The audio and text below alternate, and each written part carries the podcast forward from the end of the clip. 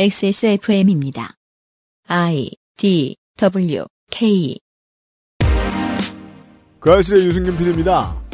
한국이 보궐선거로 시끄러웠던 이번 주 북한은 도쿄올림픽에 미국은 베이징올림픽에 보이콧을 선언했고 중국은 미국 주도의 이란 핵협정 재개에 제동을 걸었으며 중국에 반발하는 시위가 미얀마 곳곳에서 열리고 있습니다.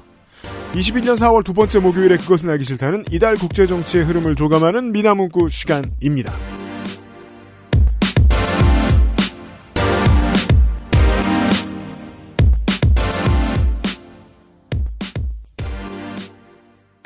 자기 자신의 주인이 되는데 실패하는 사람들은 공론장에 나가서도 지속적으로 우리 그러지 말고 노예로 살자는 소리를 시끄럽게 하는 경향들이 있습니다. 미국에서는 스탑 에이전 헤이트 운동이 한창인데 저희들도 관련한 방송을 준비 중이고요. 처음에 이 사고가 터졌을 때 한국 내에 적지 않은 수의 시민들이 중국과 중국인 탓을 하고 우리는 한국인이라 괜찮다고 말해야 한다는 놀라운 반응을 보였죠. 어, 무고한 시민이 군사정권에 잡혀가서 고문을 당하면 제가 이상한 애고 나는 빨갱이 아니다라고 말하는 것과 똑같은 반응입니다. 불평등의 기반을 두고 있는 비겁한 방식이지요. 미국은 넓고 정신 나간 사람이 참 많아서 이런 말을 하는 한국계 미국인 정치인도 있습니다. 텍사스에서 하원에 도전하는 공화당의 세리 킴 씨인데요. 인구는 한국의 절반이 조금 넘고 지금까지 누적 확진자는 281만 명인데요, 지금. 사망자는 4만 9천 명에 달하고 있는 텍사스는 주의 주도 아래 모든 시민들의 활동을 자유롭게 풀기 시작했습니다. 어, 텍사스 레인저스의 야구 경기를 아침에 보신 분들이 있다면 놀라셨을 겁니다. 온 자리를 빈틈없이 관객들이 가득 채우고 있는 것 때문에 말이죠. 류현진 선수 선발 경기여서 류현진 선수의 건강을 걱정하는 기사들이 있던데 어, 문제는 그 텍사스 홈에 양현종 선수가 소속돼 있잖아요. 그분부터 걱정해줬으면 좋았을 것 같은데요. 아, 그런 공화당의 멘탈에 잘 들어맞는 정치인입니다. 이세이 킴 씨는 인종차별 문제에 대한 지난주 공화당 내의 텍사스 주 안에 있던 포럼에서 괜찮다. 아, 솔직히 나는 중국인 차별하는 말을 해도 된다. 나는 한국인이니까. 한국계니까. 라는 말을 했습니다. 이 말은 그 사람의 정치적인 반대편에 서 있는 인터넷 찌질이들에게는 이렇게 해석이 됩니다. 그거 봐라 모든 아시아인, 아시아인들은 다 차별해도 된다. 맞서 싸우지도 못하고 비겁한 사람들 아닌가. 연대도 할 줄 모르는 하는 식이죠. 아, 아주 키우기 어려운 동식물이나 사람이랑 비슷한 게 민주주의입니다. 이번 주에 한국은 작지만 큰 선거가 있었습니다. 해당하시는 유권자 여러분 한 표 잘 행사하셨길 바랍니다. 2021년 4월 두 번째 주에 그것은 알기 싫답니다. 어, 시사 아저씨가 일찍 와 있고요. 네, 안녕하십니까. 하루 종일 바깥에 나가면 이제 마스크를 절대로 벗지 않는. 어, 뭐, 마스크가 나고, 내가 마스크가 그렇게 여기가 됐어요. 되는, 네. 네. 무라일체의 경지. 밖을 많이 돌아다니는 시사 아저씨처럼 이 동선이 복잡하신 여러분들 마스크 반드시 챙기십시오. 아무것도 나아진 건 없습니다. 네, 상당히, 어, 오늘 상당히, 어, 오늘 내일 하드코어입니다. 네. 이 선거라는 걸 해가지고 말이죠. 선거 방송 들어가야 돼요. 뭐 선거 방송이라기보다는 이제 라디오 방송, 라디오들이 전파를 놓을 수가 없잖아요. 선거한다고. 노, 놓을 수는 없으니 예, 그렇다고 이제 정규 방송으로 계속 가기도 뭐하고. 그래서 정- 뭔가는 해야 돼요. 예, 정규 방송을 이제 약간 선거 방송처럼 해야 되기 때문에 네. 좀 더 이제 제가 떠들어야 될 그런 것들이 좀 길어지기도 하고 네. 그런 상황인데 음.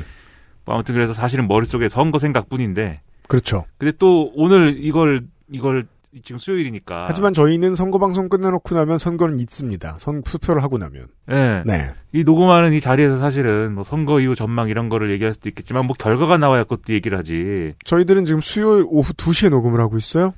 음. 아무튼 그렇게 하는 것도 아닌 것 같아서 그 이제 해외로 눈을 돌려봐야 되는데 그러려고 합니다. 예. 네. 아, 그 이야기를 오늘과 내일 하도록 하죠. 광고 후에 시작하겠습니다. 아직 아니야. 음, 그것은 알기 싫다는 반려세제 깨끗한 생각, 건강한 비움 친구 평산네이처 디메이트, 액세스몰 음향기기 섹션 로하스의 6년근 홍삼진에서 도와주고 있습니다. XSFM입니다. 개발자가 직접 생산하고 개발자가 직접 답하고 당신의 삶이 조금 더 깨끗해질 수 있게 진짜 청소를 하자 반려세제 깨끗한 생각 엑세스몰과 로어스웰의 콜라보레이션 짬뽕 3종 한 포에 25mg의 진세노사이드가 들었다고? 근데 가격은 기존 판매가의 4분의 1? 유통기한에 쫓겨 파는 제품도 아닌데 왜? 오직 엑세스몰에서만 만날 수 있는 특별전 한정된 수량 극한의 할인 로아스의 6년근 프리미엄 데일리 홍삼진 자, 멀고먼 2미터 앞에 윤세민 에디터가 광고를 하러 잠깐 나타납니다. 네, 그렇습니다. 우리의 사이는 2m이지만 보이지 않는, 아니, 보이는 벽이 존재를 해서 실제로는 격리되어 있는 상태입니다. 네. 어, 직접 후원을 받지 않는 팟캐스트들은 광고를 늘려보려 애를 많이 쓰지만 문제가 있습니다. 이것은 이제 팟캐스트 초창기의 광고 시장을 상상해 볼 필요가 있는데요. 마치 지금 인스타그램의 바이럴 광고 같은 거 있죠. 그렇죠. 유머 페이지에서 진행하는 광고나 뭐 트위터 같은 거 캡처해서 아니면 뭐 익명 게시판 캡처해서 그게 광고가 아닌 것처럼 올리는 그런 광고 맞아요. 그렇게 올라가는 바이런 광고들을 사보신 분들은 알겠지만 대다수가 제품에 관심이 없습니다. 상당히 그래요. 유통과 제조도 공부를 하지 않았고요. 음. 그렇기 때문에 소비자가 만족하지 않은 물건들을 마구 광고하다가 신뢰도 하락을 부른다는 겁니다. 이게 이상합니다. 내보낼 메시지들은 그렇게 소중한 사람들이 광고할 때는 왜 그렇게 주는 대로 막 갖다 쓰는지. 유일하게 그 법칙에서 벗어나며 공부 겸 실전으로 열심히 영업해온 지 7년입니다. 직접 공장도 가보고 제품도 써보고 그럼요. 미팅도 해보고 던져도 보고 굴려도 보고 이제는 알아서 좋은 물건들이 엄청 낮은 가격으로 저희를 찾아오기도 합니다. 그렇습니다. 작년에 이은 또 한 번의 홍삼 대란. 작년에도 저희가 홍삼을 싸게 한 번 팔았었죠. 너무 순식간에 팔려가지고 기억에서 잊혀졌는데 그런 적이 있습니다. 네, 저도 겨우 샀던 기억이 있습니다. 네. 이름하여 로하스웰 홍삼 선물 세트. 현재 인터넷 최저가가 11만 940원입니다. 음흠. 액세스몰의 판매가는 25,900원입니다. 밀수꾼이죠, 이쯤 되면. 이거는 문제가 있, 이거는 저기 공정거래위원회에서 문제를 제기할 정도예요. 25% 정도밖에 안 되는 가격으로 팔고 있네요. 홍삼 진, 홍삼 키즈 모두 2000 모두 22년 중반까지 유통기한이 남아 있고요. 유명 제품 프리미엄군의 진세노사이드 성분은 약 11에서 12mg인데 반해서 그런데 홍삼진은 25mg급입니다. 진세노사이드가 두 배보다 더 들어가 있죠. 그렇답니다. 수량은 많이 준비하지 못했습니다. 음흠. 한정되어 있고요. 여러분은 선물하실 곳이 많습니다. 그럼요. 다시 한번 둘러보십시오. 그 제노사이드가 뭘 역할을 하는 음. 거예요? No! 네? 그 뭐지 이게? 그 광고에 도움이 안 될 거면 발언을 안 하는 쪽이 어떨까를 추천해드립니다. 홍, 홍, 홍삼에 에? 들어있는 주요 네? 아니- 네. 성분입니다. 저희들은 건기식이라 방송에서 말하면 안 됩니다. 아 그렇구나. 네 이거 같은 진생들이 네. 진생들이 나와가지고 같은 악당을 물리치는 그런 거 아니에요?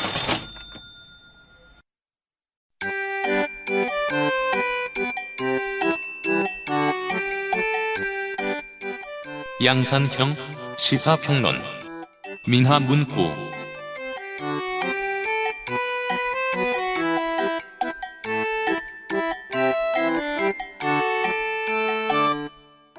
이젠 정확할지 장담을 할 수 없습니다만 들려오는 이야기에 따르면은 상업적인 시설과 회사, 은행 등에서만 따로 인터넷을 개방하는 방식을 찾아냈다더라. 그래서 일반적인 시민들은 전혀 인터넷을 쓸 수 없는 조치를 취한 지자체들이 늘어나고 있다더라. 라는 소식까지 미얀마에 들려옵니다. 미얀마의 상황은 나빠지면 더 나빠졌지 전혀 좋아지지는 않고 있습니다.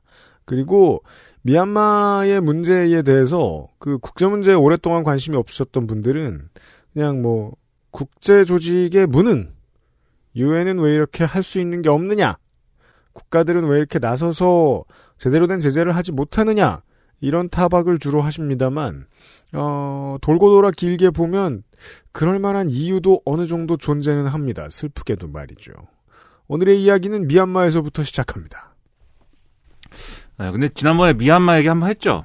네, 국제민주연대의 남필 사무국장이 나와주셨죠. 네. 네. 거기서 다 얘기하지 않았습니까? 기본적으로 마실 만한 것들은 다 이야기했지만 그때까지만 해도 네. 어, 유혈 사태랄 것이 본격적으로 일어나고 있지 않았어요. 지금 뭐 유혈 사태를 넘어서 지금은 상당히 엄중한 국면으로 가고 있고, 근데 이제 미얀마라는 데가 여러 민족들이 있는 곳이잖아요. 네. 뭐 거기서 그 방송에서 다 정리하셨겠지만 다수파인 이제 버마족이 있고 음. 나머지 소수 민족들 네. 그리고 그 가장 아래 하여튼 로힝야족이 있고 뭐 이런 구조인데 매우 그렇습니다. 그래서 모든 이제 민족들이 로힝야족을 미워하고 음. 그래서 사실은 이게 모든 사회가 좀 그런 것 같아요. 뭔가 미워할 대상이 하나가 있어야 그걸 되게 중요하게 여겨요. 예, 나머지들이 이렇게 손을 잡고 살아갈 수 있는 어제 요즘은 팟캐스트 시대에 사연이 하나 왔는데 네. 한 번 사연이 오면 그 비슷한 경험에 대한 사연들을 많이 보내, 보내주세요. 어, 음, 몇 달 전에 학교 폭력과 관련된 사연이 온 다음에 예, 생 생각나니까 다 얘기를 하시는 거예요. 이 음. 학교 폭력은 선생님으로부터 자행됐던 90년대, 2000년대 학교 폭력을 뜻하는 거예요. 음, 근데 어떤 자기도 경험해왔던 선생님 얘기를 하는 분이 계셨는데 이번 주에 나온 사연 중에 이 선생님이 자기가 수업 들어가면 무조건 30번을 불러서 뭘 물어본다는 거예요. 음, 30번!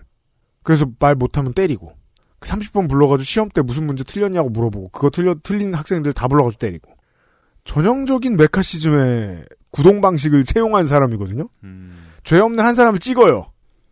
피해야 할 사람으로 만들어요. 주변 사람들로부터. 음, 이런 방식으로 작게나마 크게 작게 작게든 크게든 정치를 하려는 세력이 너무 많은데 미얀마도 그랬던 실정이 있어요. 그래서 그 이야기를 남필 사무국장하고 저희들이 나눴단 말이죠.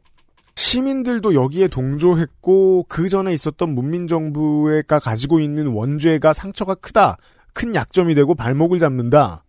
소수민족을 그렇게까지 탄압했던 일, 그리고 거기에 침묵하고 아, 그들을 이등 시민으로 취급했던 범아적 시민들의 문제점, 그것은 심지어 자기가 시민단체에서 만나는 지금 한국에 와 있는 미얀마의 시민들에게서도 동일하게 발견되는 현상이다. 증상이다라고 말할 뻔했네요. 현상이다라는 것까지 말이죠.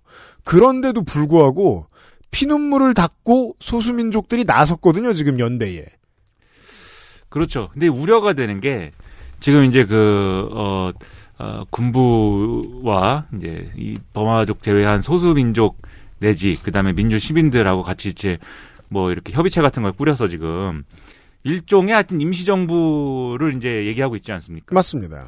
이제 거기가 어, 그러고 있는데 우리가 옛날에도 독립운동 해올 때 보면은 음. 독립군이 있어야 돼요, 그죠? 그럼요. 군조직이 필요합니다. 그래서 이 소수민족들이 무장투쟁하고 있는 이 그 가다 가락이 있으니까 10여 개의 소수민족들에게는 무장조직이 있습니다. 예.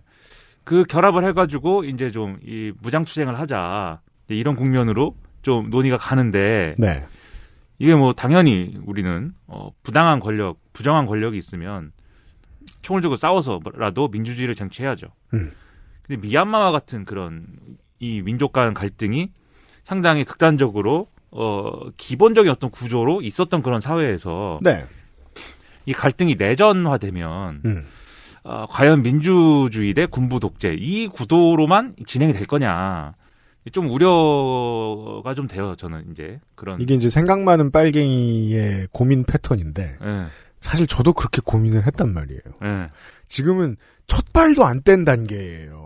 예. 버마족의 메이저 시민들, 메이저라고 말할 수 있습니다. 그건 숫자가 많으니까. 그리고 그렇죠. 많은 권력을 차지하고도 앉았으니까. 메이저 시민들과 나머지의 그 민족 시민들이 손을 잡아서 지금 싸우겠다고 얘기도 아직 다 안 끝난 상태인데, 이게 내전 형태로 길어지면, 과연 정말 민주주의를 수복하기 위한 내전으로만 끝날까? 그럴 네. 리가 없다는 사례들을 우린 너무 많이 봤거든요. 그렇다고 해서 이 목소리 크게 내죠? 그럼 싸우지 말라. 당하라는 소리잖아요. 그건 안 되죠. 딜레마입니다.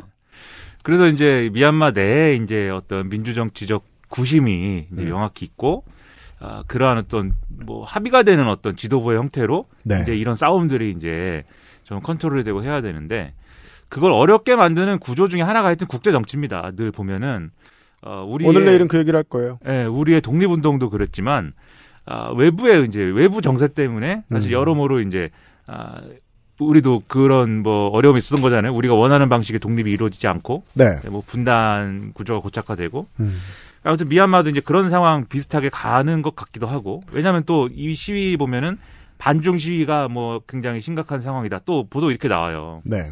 예를 들면 미얀마 내에 이제 뭐 중국 아, 이 업체 공장이 습격을 당한다든지 음. 그다음에 이제 이 미얀마 이 민주 시민들의 구- 시위 구호나 이런 데서 네. 어, 시진핑을 이제 시진핑이 시진핑이 저 중국 인터넷에서 약간 모여야 돼 있잖아요. 곰돌이 푸로. 그렇죠. 예. 음.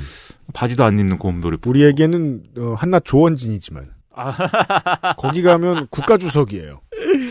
아, 조원진 오랜만에 오랜만에 잘 지내요 그 양반. 조심해야 됩니다. 언젠간 돌아와요. 오랜만에 그 포스터 기억나네요. 네, 아, 갑자기 딴 얘기인데 내가 한국일보 기상가를 보는데 뭔데요?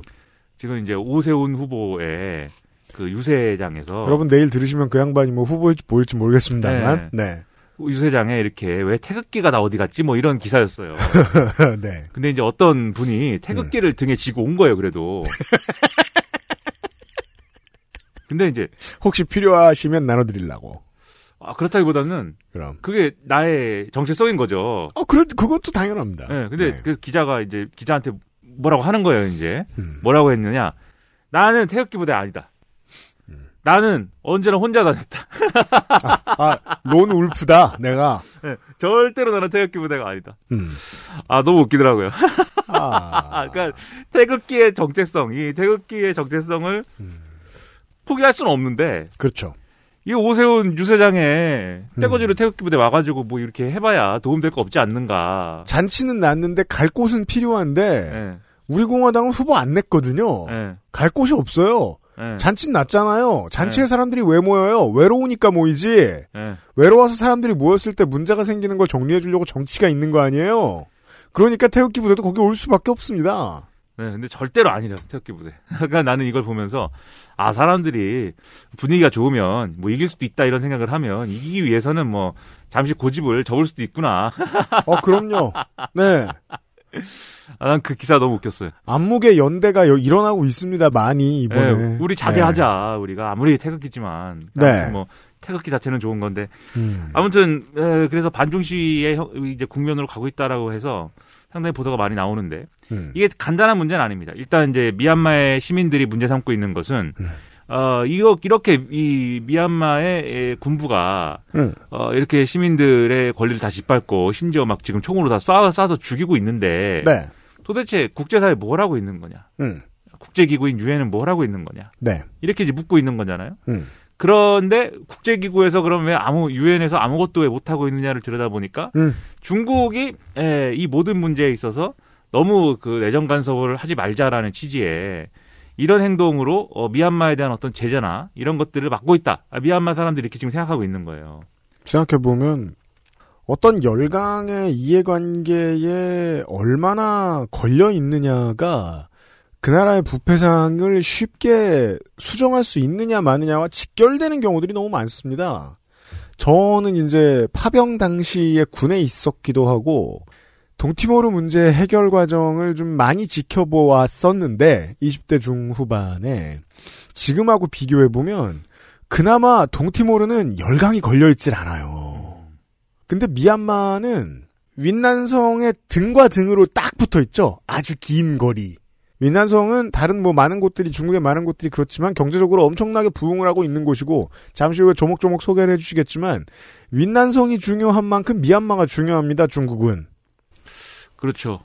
그러다 보니까 이번에 이제 군부 쿠데 군부가 이제 쿠데타로 음, 이제 판을 엎은 이후에 직후에 네, 어, 각국이 이제 야 그러지 마라 이렇게 메시지를 내는데 음, 중국은 이제 미온적이었거든요. 네, 평화롭게 해결하자 이렇게 미온적이었기 때문에 거기서부터 이제 좀 의심이 있었던 건데 음, 그러면 이제 근데 이렇게 생각하실 수가 있어요. 지금 말씀하셨듯이 이제 경제적 이유도 있겠지만 미얀마 사람들이 단지 그냥 중국이 소극적이다 이거 하나의 사실만 가지고 사실은 반중 시위를 하는 게 아니란 말이죠. 그렇게 모를 리가요. 거기 살면서 예, 역사적 맥락이 있기 때문에 사실은 그 생각을 하는 거거든요. 네, 또야 이렇게 생각하는 것이기 때문에 이제 음, 반중 정서가 그래서 이제 커지고 있는 건데 음, 그래서 요즘에는 이 사회 이 국제 사회의 모든 문제가 음. 미중 갈등으로 다 이렇게 귀결되고 있어요. 결국은 변기 같죠. 예. 다 그 안으로 들어가요. 그래서 미얀마도 그런 상황인데 미얀마는 근데 이제 이게 역사적인 이제 과정이 있었습니다. 네, 그래서 그 역사적 과정을 잠시 이제 수박 걸탈기로 보자면은 음, 원래 이제 미얀마는 뭐 쭉 지난번에도 얘기했겠지만은 뭐 영국 식민지이다가 일본 식민지이다가 이제 독립을 이제 복잡하게 하고 뭐 이런 과정이 있었잖아요. 네, 그 와중에 여러 민족들 간에 이제 통합도 해야 되고 이제 독립도 해야 되고 과제가 여러 가지가 있었는데 이걸 가장 예, 그래도 구심점이 될 만한 사람이 네, 아웅산이라는 사람. 아웅산이었는데. 아웅산 장군 이름 나오면 모든 민족들이 음. 거기는 소수 민족까지 다 포함해서 네. 아 그 양반 내가 인정하지 음. 이런 분위기였기 때문에 리터럴리 국부처럼 예. 받아들여집니다. 그렇죠. 그리고 그 사람을 중심으로 해서 분위기가 딱 잡히고 그런 구심점이 있으니까는 사실 어 영국을 몰아내기 위해서 일본하고 같이 싸우다가 어 그다음에 일본 뒤통수를 쳐가지고 이렇게 뭐 이런다든지 뭐 그런 걸 할 수 있었던 건데 그리고 아웅산의 주도하에 이 민족들이 함께 자치정부를 구성하고 동등한 권리를 누리게 하겠다라고 약속을 했었거든요. 그렇죠. 문제는 그리고 얼마 안 가서 사고사했다는 거지만 아웅산이. 그렇죠. 죽어버렸지 않습니까? 네. 그리고 나서 이제 또 어, 그러면 그 당시에는 어쨌든 뭐든지 그래요. 독립을 독립운동을 하고 어떤 그 투쟁을 통해서 정부가 수립이 되면 초창기 정부는 다 군부 인사들입니다. 그럼 결국은 네. 왜냐하면 지금 총 들고 싸웠으니까 총 들고 싸우는 과정에서 그 세력이 군부가 되는 거니까. 음. 그래서 이제 그런 상황에서 이 구심점이 없어졌으니까는 자기들끼리 이해관계가 안 맞으니까 음. 결국 특정한 이제 어 특정한 파벌 또는 뭐 뭐라고 해야 될지 여기에선 특정한 민족. 민족. 민족이 이제 이- 그냥 이제 힘으로 어, 권력을 쥐어버리는 거죠. 네. 그게 이제 어, 내윈이라는 사람이었거든요. 네. 1962년에 내윈이 이 쿠데타를 통해서 어, 군부 이, 이 지배 체제를 만듭니다. 음. 내윈, 네가 이겼다. 그리 되었습니다. 예, 내윈. 근데 이때 중국 정부는 이게 어느 뭐, 표기도 아니잖아 그건. 예. 항상 뭐든가. 보면은 국경을 맞대고 있거나 긴밀한 어떤 관계에 있을 수밖에 없는 열강들은 음. 그 나라 안에서 뭐 독립을 해서 뭐 자기들의 어떤 민족 자주를 실현하고 뭐 이런 얘기들을 하고 있는 것보다는 음. 아 명확하게 자기들끼리도 이제 좀 정, 이 정치 권력의 정당성이 없어서 그 정당성이 없는 거를 외세에 의존하는 그림이 되는 걸 사실은 좋아하죠. 더 좋아합니다. 그렇죠. 그건 그러니까 이웃 국가의 불안정성은 나의 영향력으로 환원될 수 있기 때문입니다. 그래서 이제 내윈 정부가 이제 들어서고 그랬을 때 중, 이 중국이 인정 그냥 해줘요 이틀 만에. 네. 그러냐? 아 그러면 네가 앞으로 왕이다. 음. 그러면서 이제 그 버마족 위주의 네, 음. 그런 나라의 구성이 됐는데 네. 거기서부터 이제 사실은 중국의 이제 어떤 영향력 확대라든가 이런 것들이 거기서부터 시작이 된 거예요. 음. 근데 이제 문제는 뭐냐면 또 군부 독재를 하는 사람 입장에서 봐도 우리도 이제 박정희라든가 이런 과거의 모델을 생각해 보면 음. 그렇게 뭐 어, 좋지 않아요 또 그렇게 외세의 권력이 강해지는 게 미얀마 강조되는 게. 군부의 입장을 생각해봐야 되는 거예요. 결국은 내 맘대로 하고 싶은데 네. 우리가 언제까지 중국의 그 어, 중국의 부하냐 이거죠. 전통적 가치, 그러니까 옛날 역사책 속에 있던 그런 그림에서 느낄 수 있는 공포가 떠오르는 거죠. 쿠데타로 정권을 잡은 국가에서는, 정권을 잡은 국가의 군부에서는. 아, 우리를 마치 그 부마국처럼 여기는 거 아니겠느냐. 그러니까 이것은 뭐 북한도 똑같은 생각을 하는데 네, 그렇죠. 김정일의 유언이 그 제가 이제 과장해서 얘기하면 음, 김정일의 유언이 그거라잖아요. 야 중국을 절대 믿지 마라. 그렇죠. 중국을 절대 믿지 마. 절대 음. 믿지 마 이거. 그러, 그러니까 그러면서 북한이 뭐 소리 높여 이야기하는 체제 보장의 가장 중요한 코드 중에 하나가 반중입니다. 그렇죠. 네, 그래서 어, 이 미얀마 군부도 똑같은 생각을 이제 한 거죠. 네, 그래서 계속해서 이제 중국하고 뭔가 디커플링 해보려고 음. 이런저런 시도를 하는데 네, 마침 좋은 기회가 이제 아, 마오쩌둥이 음, 문화 대혁명을 이제 선동을 하면서 음. 미얀마 내에 있는 이제 중국인들이나 이 네. 중국인들이 모여 있는 이런 뭐 시설, 학교, 뭐 음. 회사 이런 데서 이제 예를 들면은 그런 문제가 일어난 거예요. 문화 대혁명의 그렇죠. 연장선에서 음. 마오쩌둥을 이제 그 뭐라 할까요? 신성시하고 음. 이렇게 모시는 그 문화 대혁명 당시에 가장 골치가 아팠던 곳은 중국 바깥에서는 주로 동남아입니다. 화교 자본과 시스템이 그것 때문에 막 우- 들썩들썩하니까 그렇죠. 정치권이 괴롭죠. 저게 무슨 짓이야? 우리 땅에서. 예. 그래서 이, 이 군부가 네. 그거 하지 마라. 음. 어? 이 여기서는 그 노래 나라에서나 해. 그렇죠. 여기서는 내가 왕이다. 음, 어, 뭐 이거 어? 태양 아래 예? 음. 태양은 하나이다. 네. 예, 하늘 아래 두 개의 태양이 뜰 수 없다. 음. 제가 과장해서 얘기하는 거예요. 제가 미얀마 미얀마 사람도 아니고 뭐 잘 모르잖아요. 그래서 이제 이때 이제 중국의 이제 이런 영향력을 차단하기 위해서 음. 어, 상당히 노력을 하면서 미얀마랑 중국이랑 갈등 관계가 돼요. 네. 그러니까 미얀마 군부랑. 미얀마 군부랑. 예. 음. 그러던 것이 이제 중국의 문화 대혁명 그 상황이 어느 정도 정리가 되지 않습니까? 음. 덩샤오핑이 와서 네. 그만하자. 음. 네, 그리고 마오쩌둥의 공과는 7대 3이다 그러면 그렇죠. 이 정도로 정리하고 음. 그만 얘기하자 이렇게 얘기를 하면서 어, 잘 지내보자라는 분위기가 형성이 되는데 네. 문제는 뭐냐면 이제 미얀마의 이른바 이제 1988년 시위 음. 뭡니까 이게 이름이 8888 혁명입니다. 네. 8888 네. 네, 8인에게 이거를 군부가 또 이제 이거에 대응하면서 폭압적인 진압 이런 걸 시도하지 않습니까? 그러다 보니까 어 당시 당연히 당시의 국제사회는 네. 이런 이 정권이 있어서는 안 된다. 음. 그래서 국제 제재를 이제 시작을 하게 되죠. 그죠. 저희 그 우리나라 올림픽 끝난 직후 예. 우리나라가 올림픽 할 때 외국인들이 보던 신문의 해외 뉴스란에 가장 시끄러웠던 것은 8888 민주화 항쟁이었습니다. 음. 네. 그래서 이제 국제 제재를 받게 되니까 음. 경제적으로 궁핍해지죠. 네. 그 미얀마 군부 입장에서는 경제적으로 궁핍해 궁핍한 상황이 음. 뭐 독재자인 내가 배고픈 것도 문제지만 음. 이 어쨌든 군부 독재의 최소한의 정당성은 그래도 우리가 독재를 해가지고 우리 국민들이 뭐 굶어 죽진 잘 먹고 않습니다. 잘 살게 되었다. 예. 뭐 잘 먹고 잘 사는 것까지 아니더라도 말이죠. 예. 라는 말도 하고 싶은데 그렇죠. 그렇게까지도 얘기하고 싶지만, 근데 못 먹고 못 사니까. 예. 그러니까 전 세계의 모든 독재자들이 음. 그런 마음 정도는 다 갖고 있어요. 내가 네. 독재를 하지만 음. 나 비록 이렇게 어 비윤리적으로 하고, 싱가폴처럼 되고 싶어요. 예. 쉽게 말해. 나 때문에 그래도 사람들이 잘 살게 됐다고 생각했으면 좋겠다. 네. 그런 생각을 자기 인생의 어느 시기에는 합니다. 독재자들이. 그럼 마- 맞아요. 네, 어, 말년에 가면 그 생각을 안 해요, 근데. 예를 들면 사담 후세인도 음. 마음 잡고 열심히 하던 때가 있었어요. 네. 그런 거 역사를 보면 다 그런데 음. 마찬가지로 이제 그 정신 건강의 이슈가 좀 큰 것 같아요. 그 더 늙기 전에 뭔가를 하게 하고 예, 그 다음에 못하게 할 필요는 좀 있어요. 예.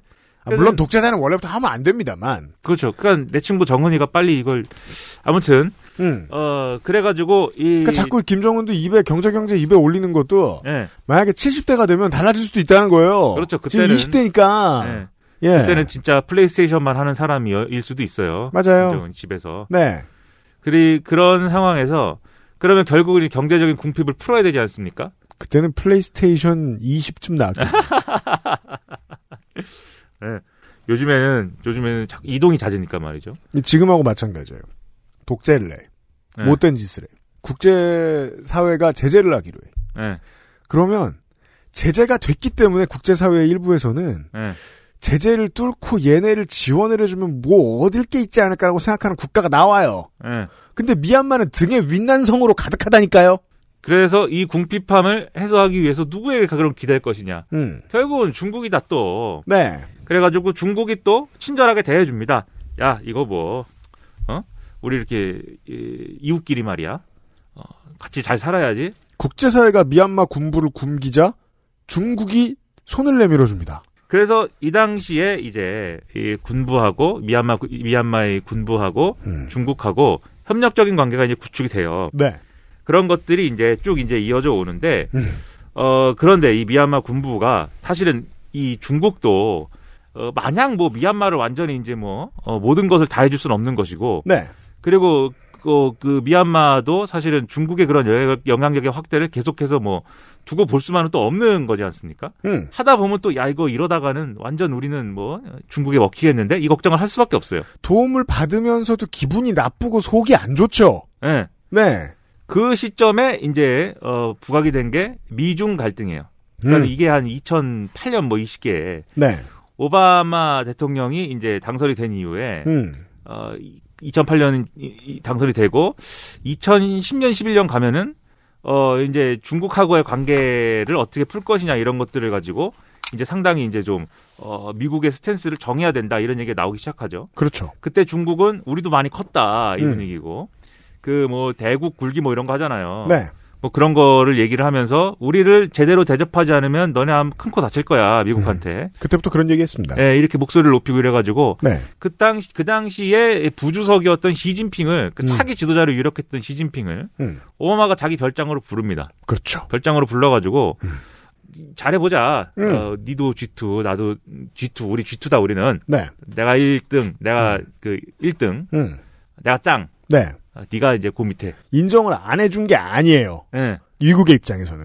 예. 음. 네가 부짱해 음. 그러니까 앞으로 잘 지내는 거다 네. 근데 이제 잘 지낼 수가 없어요. 왜냐면 그 전까지는 사실 미국이 중국을 대하는 태도라는 것은 음. 아 중국은 약간 좀 뒤떨어진 국가이다. 그리고 뭐 이거 저작권 이런 개념도 없고 네. 그리고 그러면서도 사실은 우리가 좀 잘 대해주면 되는 저 아시아에 있는 좀 큰 나라인 것이지 그렇게 경계심을 가질 필요는 없다 이렇게 생각을 했는데 그리고 철회장막 시대에 이미 일본을 이겨내본 경험이 있습니다. 미국은 누가 치고 올라와 돈 벌었다고 예, 이런 마인드가 있고 자신감이 있었어요. 중국도 그래 너네 돈 많이 벌었어? 어쩌라고 하는 네. 생각이었겠죠. 하지만 구조상 치고 올라오는 일본과 치고 올라오는 중국은 달라요. 치고 올라오는 일본은 평화헌법이 있었기 때문에 군대를 가질 수 없었거든요. 중국은 아니에요. 그렇죠 XSFM입니다.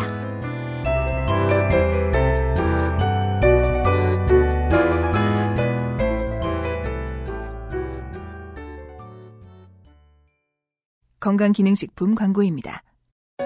탄수화물이 지방으로 합성되는 것을 억제하는 가르시니아 캄보지아 추출물 HCA. 풍부한 양의 HCA가 함유된 당신의 새로운 비움 친구, 디메이트를 만나보세요. 이번만큼은 제대로 마음먹은 당신, 운동과 수분 섭취를 잊지 않으셨다면 건강한 비움 친구, 디메이트가 도움을 드릴 수 있습니다. 식사 조절, 운동, 수분 섭취, 그리고 비움 친구 디메이트. 평산네이처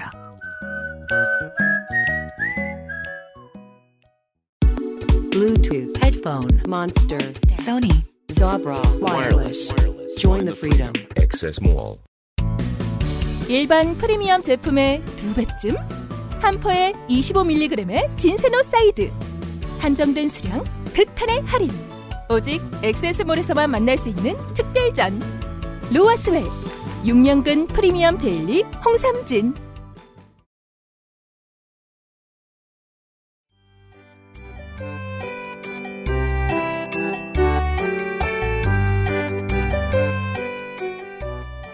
그리고 중국이 어쨌든 그 공산주의 기간 동안 네.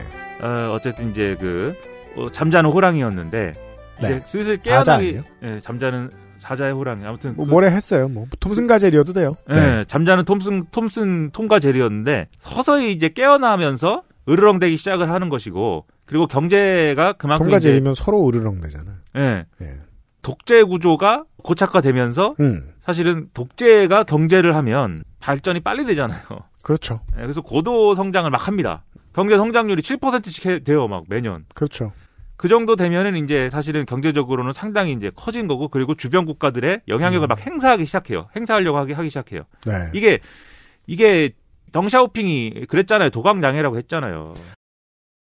도광 양회 빛은 감추고 어둠 속에서 힘을 기른다는 말로 덩샤오핑 집권기 중국의 조용한 외교 전략을 이르는 말입니다.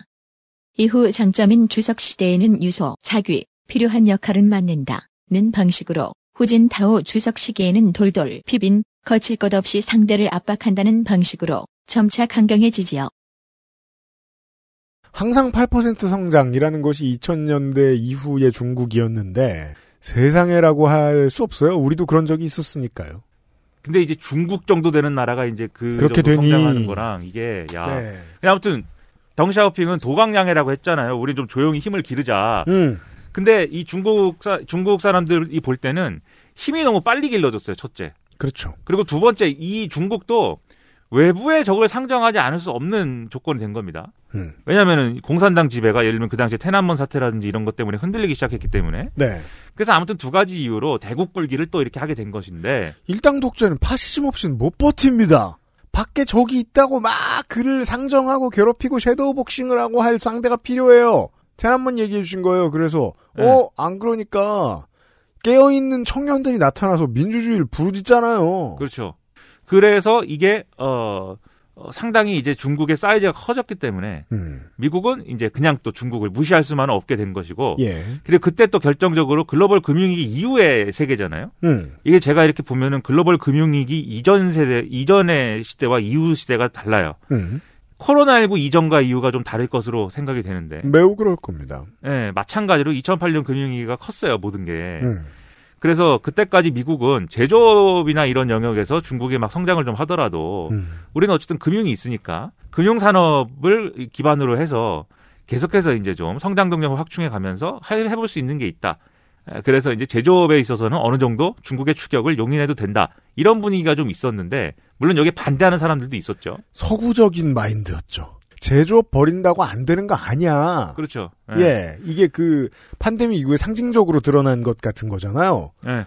놀고 있는 봉제 공장이 대구에 있던 한국이 할 수 있었던 일들을 보면서 느끼게 된 것. 아, 제조업 되게 중요하구나. 하지만 20세기를 살아온 서구가 봤을 때는 제조업쯤 잘한다고 대단한 나라라고 볼 근거가 없던 거예요. 그렇죠. 90년대 이제 미국이 했던 일들을 돌이켜 보면은 우리나라도 그렇고 다른 뭐 여러 가지 아시아 시장을 막 이 힘으로 개방해 버리잖아요. 음. 근데 이제 그 힘으로 개방하는 과정의 주요한 무기는 사실 금융이었거든요. 네. 월스트리트 금융 체제였는데 음. 아무튼 어 이런 이제 무기를 가지고 싸울 수가 있었는데 2008년 이후에는 이 무기가 녹슬어버린 거예요. 헐렁해졌어요. 예. 헐렁해졌어요. 그래갖고 제대로 이제 안 되고 그런 상황에서 중국을 중국하고의 그러면 관계 설정 어떻게 할 것이냐 해서 그래서 첫 번째로는 평화적인 모색을 한 거죠 일단은 일단은 이 금융위기 수습도 해야 되고 네. 우리, 우리가 아직 제조업 회기로에 여러 가지 준비가 이제 안 됐으니 코가 석자야, 지금. 일단은 휴전하자 얘네랑 음. 사- 싸우지 말자 음. 그래서 싸우지 않기로 했지만 네. 이것은 시한부였죠. 왜냐하면 이 모든 문제는 경제적인 문제도 있겠지만 아까 앞서 말씀드렸듯이 안보, 그다음 지정학적 문제 같이 물려 있기 때문에 예. 결국은 그래서 오바마 정권이 이제 2기에 들어가면 아시아 리밸런싱을 하지 않습니까? 음. 그래서 어이이 아시아 재균형이라고 부릅니다. 예, 전체의 이 세계 우리 우리는 국가 안보를 위해서 동해 서해 남해 정도만 신경 쓰면 되는데 음. 미국은 지구를 다 나눠 가지고 네. 각 각 이 구역마다 함대를 배치해 놨잖아요. 그죠? 외계인도 신경 쓰고. 예. 왜냐면 외계인은 일단 뉴욕부터 치고 보니까. 아, 그러니까 말이에요. 네. 나쁜 놈들. 음. 워싱턴 DC도 가끔 치고 맞아요. 둘 중 네. 한 곳에는 옵니다. 그러니까- 엑스파일이 두꺼워요, 막. 그러다 보니까 어느 어, 지정학적으로 어느 포인트에서 누구랑 편을 먹고 누구하고 싸울 것이냐를 그림을 쭉 그리기 시작하는데 네. 음. 이게 이제 냉전 시기에 했던 일이죠. 냉전 이후에는 이런 이런 그림을 이제 좀 어, 명확하게 안 그렸었는데 네. 이때부터는 중국하고 어떻게 싸울 것이냐의 구도로 될 수밖에 없는 조건인 거예요. 맞습니다. 어, 결국은 음. 그런 상황이다 보니까 결국 이제 충돌을 안 할 수가 없게 됐고 음. 그 충돌을 하지 않을 수 없다는 것을 인정한 상태에서 오바마가 행보를 쭉 하는 겁니다. 음. 그래서 이제 이란하고 핵 협상이라든지 음. 그 다음에 어 일본에 가가지고 뭐 원자력 그, 아니 원자력이래 핵폭탄에 대해서 뭐 사죄를 한다든지 음. 그 다음에 결정적으로 미얀마에 대해서 결국 미얀마 얘기하려고 이렇게 막 돌아 돌아왔는데 네. 미얀마의 민주주의를 이제 얘기를 해요. 혹은 반장 선거 혹은 아파트 대표단 회의 같죠. 21세기의 중국을 상대하는 미국의 외교는 뭐랑 비교해서 20세기의 미국의 외교와 비교해서 20세기의 미국의 외교는 군의 이해하고 똑 떨어집니다. 음, 선을 쭉 그어놔요. 21세기의 정치가들이 보기에는 그때가 좋았지 싶은 거예요. 선만 그어놓고 그 안쪽에 있는 애들은 알아서 관리된다라고 생각할 수 있단 말입니다. 근데 21세기에 넘어오니까 통반을 가리지 않고 다 친해져야 돼요. 그렇죠. 중국을 견제하자니까. 그래서 미얀마에 대해서 음. 이 미얀마의 이제 군부에 음. 미얀마 군부에 민정이양 이런 것들을 촉구를 해요. 네. 오바마 직접. 그렇죠. 근데 군부 입장에서는 음. 이걸 또 잘 생각해 봐야 된단 말이죠. 이게 어 계속 이렇게 고집을 피우고 있어 봐야 음. 제재 해제는 안 될 것이고 그죠. 그리고 중국의 영향력은 계속 우리가 용인해야 될 것이고 우리의 경제가 여기서 우리란 미얀마 군부입니다. 옛날 군부입니다. 우리의 경제가 우리 의도처럼 잘 살아나지 계속 못한다면 결국 우리가 집권하는 건 중국 좋은 일만 될 수도 있고. 그렇죠. 예. 예. 그러니까 이 중국이 싫은데 음. 예? 뭐 이거 그런 생각을 하다가 그러면은 미국이 요구하는 거를 들어주면서 음. 근데 또 완전한 민정이양은 어렵지만 음. 미국이 요구하는 걸 들어주면서 좀 탈중국 해보자. 그렇죠. 이런 계획을 세웠던 거 아닐까 이렇게 분석하는 분들도 있어요. 왜냐하면 어쨌든 형식적인 민정이양을 했기 때문에 그렇죠. 그래서 군부의 위협이 되지 않는 선까지 민정이양을 해준 거 아닐까? 그렇죠. 이게 사실은 한국의 박정희가 민정이양 하겠다고 할 때 음. 결국은 자기 당을 만들어서 자기가 민간으로 가서 그 선거에 나가고 대통령이 되잖아요. 음. 네. 마찬가지로 군부가 만든 당만 그 선거에 사실상 그렇죠. 참여할 수 있고 아웅산의 따님이신 음. 수지 여사가 아, 이렇게 주대에게 영향력을 발휘하는 음. 뭡니까 민주주의 민족 동맹입니까? 네. 어, 민주주의 민족 동맹입니다. 예, 그, 그, 걔네는 선거하지 마. 이렇게 해가지고. 그렇죠. 형식적으로만 민정이양을 했어요. 음. 그러나, 어, 어쨌든 한 거 아닙니까? 했죠. 예, 하긴, 하긴 했으니까. 우리가 이렇게 노력했으니까 좀 봐줘라. 미얀마의 인민이 보았을 때는 반은 성공한 거예요. 예, 예. 음. 그리고 그걸 가지고 미국한테 얘기하는 거죠. 음. 봐줘라 좀 제재 해제 좀 해주고. 봐줘라. 우리가 아니 뭐 다른 거 하겠다는 것도 아니고 그냥 우리가 먹고 살 수 있게 해주면 우리가 스스로 알아서 할 수 있게 해주면 우리가 중국 편도 좀 덜 들고 예. 예를 들어 지금 한국이 반드시 해야 하고 하고 있는 이런 외교하면서 예. 아슬아슬하게 잘 하면서 살 수 있지 않을까? 근데 이제 중국도 이 상황을 두고 볼 수 없죠. 그렇죠. 예. 이거 속이 뭐야? 불편합니다. 야 이거 뭐야? 그래가지고 야 이거 뭐 군부랑 그냥 손잡고 이제 대충 이렇게 해피하게 사는 걸로는 또 안 되는 거구만. 음, 그래서 직접 이제 아, 투자를 하기 시작하죠. 네. 그게 이제 1대1로 이런 거지 않습니까? 1대1로의 경제 회랑이라고 불렀습니다. 이곳을 미얀마를 중국에서 회랑인 그 코리도어 예. 통로죠 통로 그렇죠. 우리가 네. 바닷길로 나가기 위한 가장 중요한 통로로서 미얀마는 의미가 있다. 예. 잘 지내봅시다. 예. 네. 라고 했어요. 그래서 1대1로 사업이라는 게 이렇게 중국부터 시작해갖고 쭉 이제 거의 세계로 뻗어나가는 음. 일종의 이제 그 다양한 모양과 다양한 경로의 실크로드 같은 거지 않습니까? 네. 그런 얘기를 하고 있는 거잖아요, 지금. 그러기 위해서는 그 계속 뚫어가지고 그 자기가 이제 뚫어야 될 그런 어떤 그 무역의 포인트마다 직접 자본을 투입해서 거기 인프라나 이런 것들을 다 깔고 이런 거를 직접 해야 돼요, 중국이. 네. 그래서 직접 하는 거잖아요. 하죠. 근데 이걸 또 이 일대일로 사업에 수혜를 받은 국가들에서는 또 사기당했다고 하는 경우도 있어요. 이거 뭐, 그렇죠. 이거 결국 중국이 하자는 대로 했더니 우리만, 우리가 연간 여기 써야 될 돈이 얼마인지 아냐 뭐 이렇게 해서 반발하는 경우도 막 있고 이래서, 해준 거에 비해 가져가는 게 많다. 예, 중국 사기론도 있고 뭐 이랬는데, 음. 아무튼 이일대일로 사업이나 이런 걸 통해 가지고 미얀마의 영향력 확대를 모색을 합니다. 음. 그리고 여기에 더불어서 민주주의라는 게 한번 열기 시작하면 음. 이게 또 어, 자기가 용인할 수 있는 만큼만 여는 게 단기적으로는 가능할지 몰라도 장기적으로는 좀 불가능해요. 겁나 어려워요. 예. 이미 미얀마 시민들은 군부 독재가 올바르지 않고 그 올바르지 않은 이유가 첫째 정치적인 어떤 정치 윤리적인 측면에서도 올바르지 않지만 음. 둘째 경제 뭐 낮은 게 있냐 이 네. 군부 독재 수십 년 해봐야 음. 이거 이대로 안 되는 거 아니냐 민주주의 해야 되는 거 아니냐 그렇죠. 그래서 거기다가 누가 있냐 아웅산 장군의 따님이 있다 음.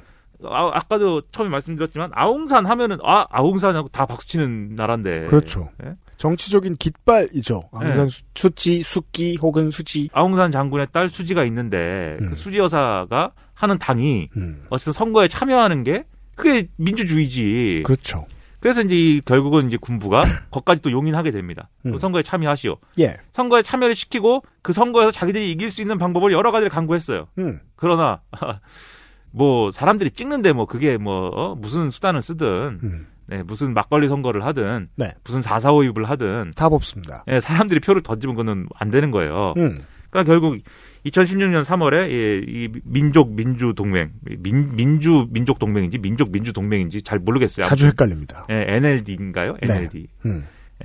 여기가 집권을 하죠, 그래 결국. 그렇죠. 예, 그러면 이제 이제 이렇게 어, 수지 여사가 사실상 집권을 했으니까 음. 그 지난번에 다 말씀하셨을 거예요. 사실상 집권이다. 본인이 네. 집권하지 못했다. 그 맞아요. 배우자 문제를 가지고 군부가 이제 시비를 걸어가지고 그렇죠.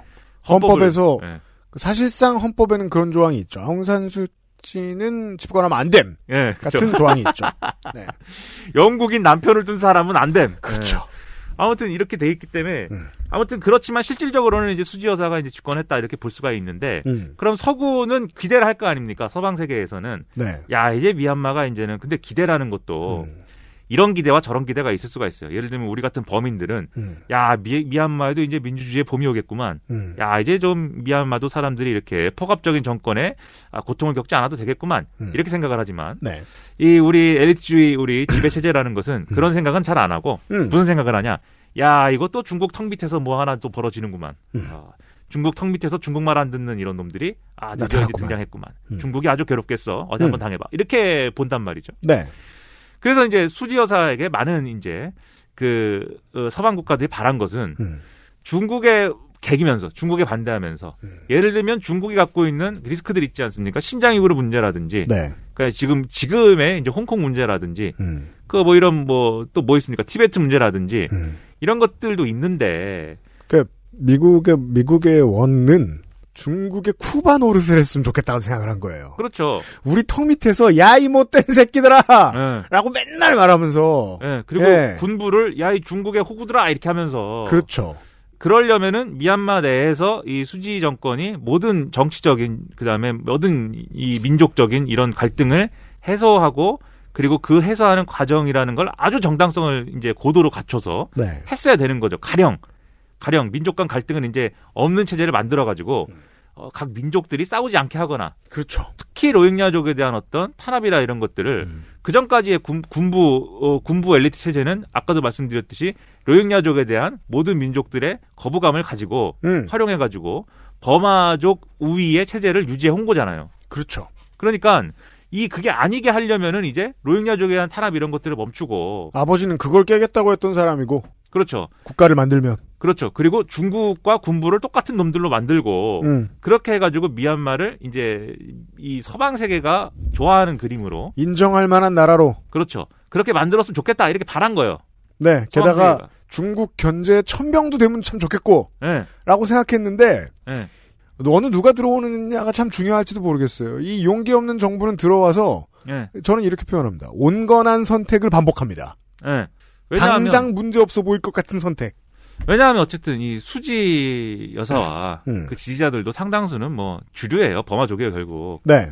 그리고 아 이게 오랫동안 하여튼 집권을 못했기 때문에 음. 에, 통치를 할 수가 없었기 때문에 영양 부재. 그렇죠. 이 통치 구조의 속속들이 침투해서 2016년에 집권했다고 그래갖고 2017년부터 갑자기 그 주류 행세를 할 수는 없는 거예요. 공무원이 내 편이 아니고요. 그렇죠. 일단 군부는 당연히 내 편이 아니고요. 그리고 미얀마라는 나라가 그렇게 중앙 집권적으로 모든 게 통제되지 않습니다. 그러니까 군부가 통제할 수 있는 이유 있는 이유는 군부가 중앙 집권적이기 때문에 그 정치의 이 지점이 참 재밌어요.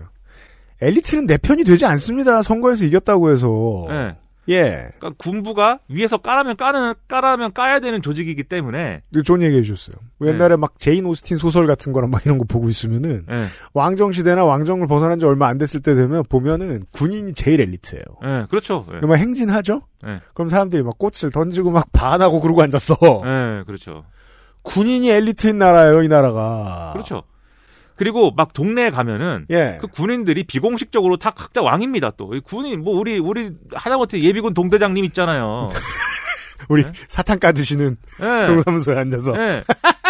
그런 분들 다 그 동네 유력 인사고, 우리나라에서는 그냥 사탕만 드시는 수준인데. 예, 심지어 제가 들은 얘기 중에는 그 네. 미얀마에서 이제 쭉 가면 가다 보면은 음. 자꾸 음. 통행로 같은 걸 징수한다. 그렇죠. 예, 그럼 그 누구 주머니로 가냐? 예, 네. 제가 이제 아주 단순화시켜서 얘기하면 동대장님 주머니로 가는 겁니다 다. 제가 이제 예전에도 몇 번 말씀드렸었는데 그 베트남의 이제 제조 시설과 이게 인프라가 고도화되다 보니까 베트남이 네. 이제 점점 잘 사는 나라가 되다 보니까 중국에서 베트남으로 생산 공장을 옮겼던 많은 기업들이 베트남에서 점점 서쪽으로 가고 있어요. 네. 거기에 미얀마가 있죠. 음, 근데 가보니까 이상한 거예요.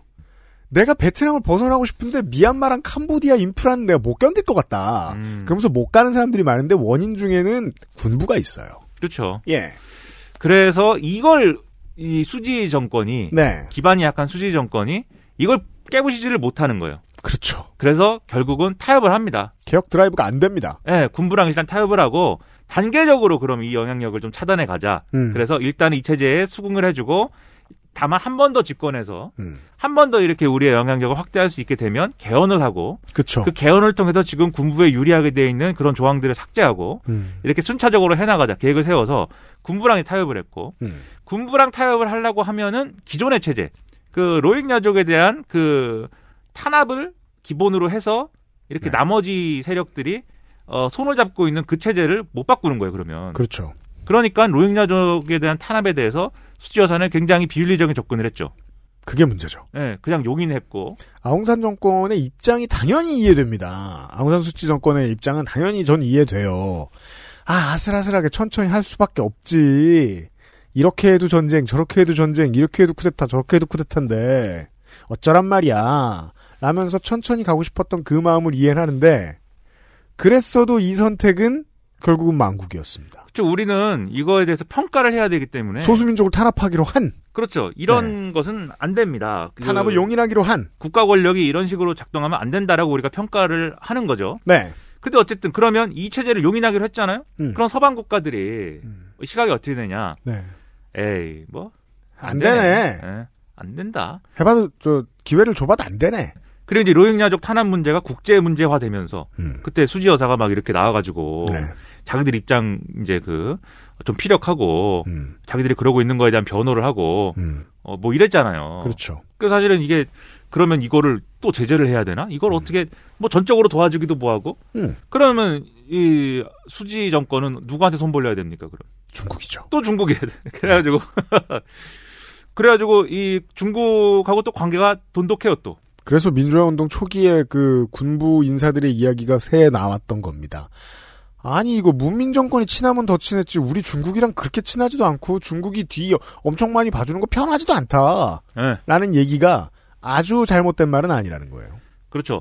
근데 여- 이 수지 정권이 수지 정권의 대중국 태도 자체가 미얀마 내에서는 그렇게 큰 쟁점은 아니었던 것 같아요. 어쨌든 왜냐하면 그때까지는 어쨌든 지금과 같은 이제 어, 항쟁 분위기는 아니었으니까 그리고 또 무슨 선택이라도 해야 했지 않겠느냐가 이 메이저인 어, 버마족들의 생각이었을 것이고요. 그리고 이제 어쨌든 경제적인 문제를 해결하기 위해서는 누군가의 도움을 받아야 되는 거 아니냐. 그러려면은 지금 같은 상황에서는 뭐 중국의 도움도 있을 수가 있다. 그렇습니다. 그런 생각을 했을 법한데 네. 어쨌든 이런 음. 저런 얘기들이 다 용인이 돼서 어, 수지 정권이 두 번째 집권을 하죠. 네. 그런 상황인데 음. 그럼 앞서 말씀드렸듯이 예, 수지 정권이 한 번 더 집권을 하면은 그때부터는 어, 군부의 어떤 이해에 져야 되는 음. 군부의 이득을 좀 무너뜨리는 좀 더 군부의 이득을 가져갈 그러한 개혁을 이제 할 거거든요. 재선까지 됐으니까. 하려고 그랬는데 군부가 그것을 두고 봐야 되겠습니까? 그렇죠. 야 이거 아니다. 음. 예, 여기서 여기까지는 아니다. 네. 판을 엎은 거죠. 그렇죠. 그게 이번에 쿠데타의 이제 실체라면 실체라고 볼 수가 있겠는데 음.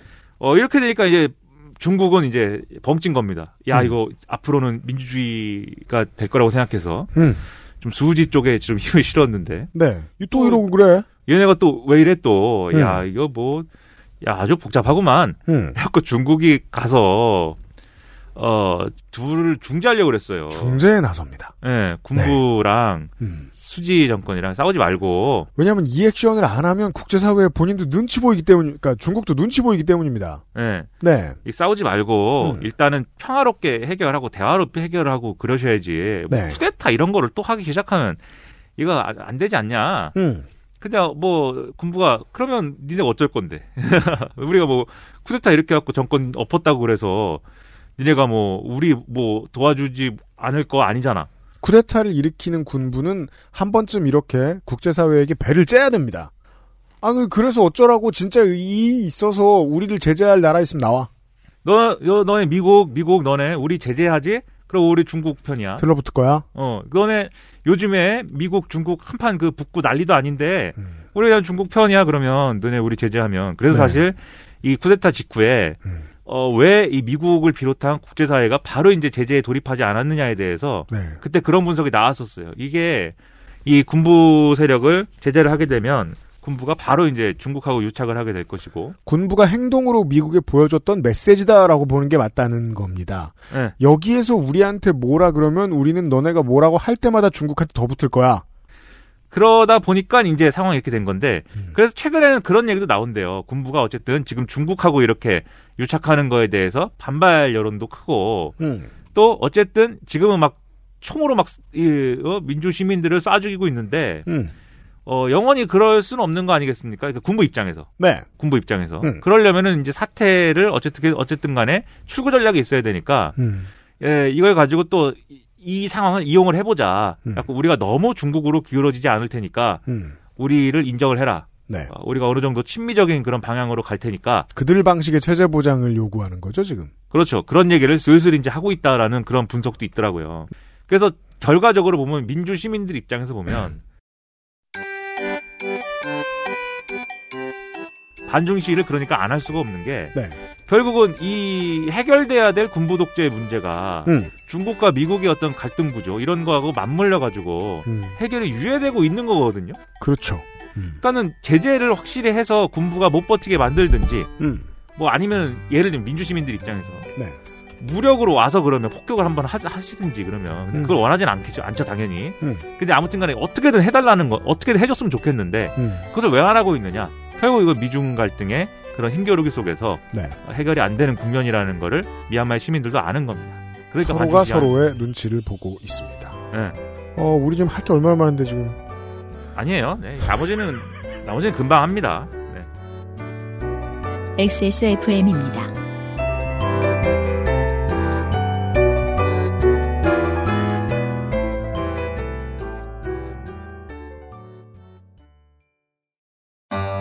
왜 그렇게 흘려 왜 나이 40에 먹는 대로 그렇게 흘리는 거 그리 흔한 거고 우리 딸은 또 어떻고 아침 먹은 거 점심 먹은 거 꼼꼼하게도 그려놔 그리고 어찌나 활발은 한지 엎어져서 피가 나도 울지도 않아요 레깅스 무릎에 핏자국 없었으면 자빠진지도 모르고 핏자국 그거 잘 지워지지도 않아 내가 무슨 빨래방도 아니 이 얼룩도 무슨 수를 이거 대체 어째야 돼? 다른 생각하지 마세요. 오직 깨끗한 생각. 얼룩된 반려세제 클리지움.